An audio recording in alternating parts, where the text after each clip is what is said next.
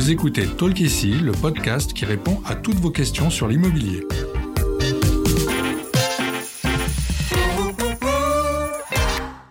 Je suis Audrey, Content Manager chez Bien Ici. À l'occasion du Salon Rent qui s'est tenu les 8 et 9 novembre 2022 à Paris, j'ai pu échanger avec plusieurs professionnels de l'immobilier sur des sujets d'actualité. Je vous propose de découvrir les conseils de Virginie Grolot, journaliste et spécialiste en immobilier chez Challenge, pour gagner en pouvoir d'achat et concrétiser son projet immobilier. Je pense que le crédit, pour l'instant, c'est une situation qui va évoluer très doucement. C'est-à-dire qu'on a, il y a plusieurs, euh, il y a plusieurs facteurs.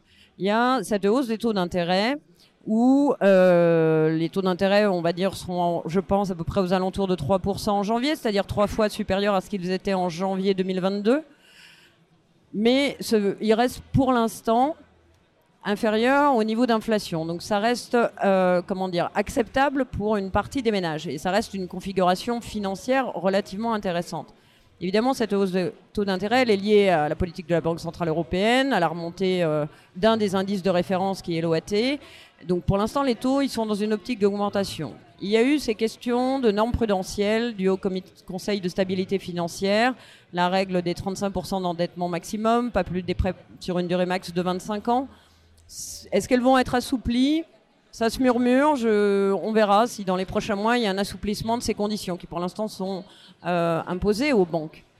Enfin, il y a cette problématique du taux d'usure dont on parle régulièrement et euh, ce mécanisme, en fait, euh, visiblement, on voit bien qu'il n'y a pas de changement du mode de calcul ou de quoi que ce soit, donc il va falloir, c'est compliqué pour les ménages, il faut être à chaque fois dans cette petite tranche de temps d'environ deux semaines, trois semaines où euh, les taux d'intérêt n'ont pas encore augmenté, ils ont encore des offres sur des taux du trimestre précédent et ils bénéficient de la hausse du taux d'usure qui donne cette petite fenêtre de tir pour ouvrir le champ du crédit immobilier.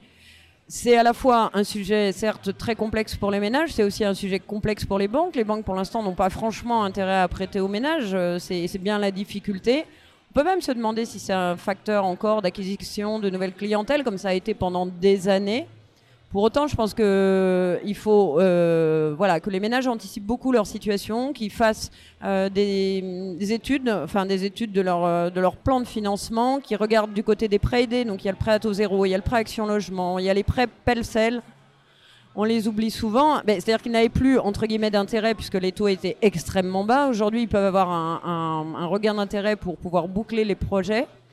Et donc cette situation, je pense qu'elle va perdurer. On va avoir voilà une, situation crispée sur le marché du crédit immobilier pendant encore quelques mois. J'ai voulu être optimiste, alors j'ai ajouté le facteur baisse des prix à notre discussion, et voilà ce que Virginie Grelot m'a répondu. Alors euh, c'est toujours euh, voilà là les prix sont sur un palier euh, quand on entend des baisses de 1 2 3% c'est pas encore énorme évidemment il y aura des baisses de prix plus fortes en fonction des localisations en fonction des types de biens si on est sur un appartement parisien hyper luxe, ça n'a rien à voir avec une maison passoire énergétique euh, en race campagne. Voilà, on a ce patchwork qui va se renforcer de situation et il faut que les ménages anticipent beaucoup toutes les dépenses aussi qui vont aller avec la dépense logement. Ça va être euh, effectivement le chauffage, ça va être le transport, ça va être plein de choses. Donc il, faut euh, ne pas euh, abandonner son projet, je pense, mais vraiment l'étudier dans ses moindres détails. Ça demande réflexion. Et du coup, on va avoir certes parfois des baisses de prix, certes parfois des baisses de volume, mais on sait que les Français ont en tout cas besoin d'un toit sur leur tête, donc ça c'est important. Il faut aussi trouver ce qu'on cherche vraiment. Donc euh, il faut, est-ce qu'il faut une pièce pour télétravailler ou pas? Est-ce qu'il faut avoir des chambres un peu plus grandes? Parce que finalement, si on télétravaille, on peut télétravailler dans son salon, mais on ne peut pas avoir les enfants qui jouent en même temps. Or, euh, si on regarde des logements assez récents, voire neufs, bah, les chambres sont petites.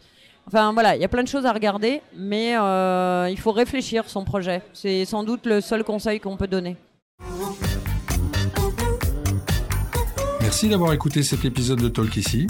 S'il vous a plu, s'il vous a aidé, n'hésitez pas à le noter et le partager. Découvrez nos autres réponses à vos questions sur l'immobilier sur les plateformes de podcast et sur bienici.com.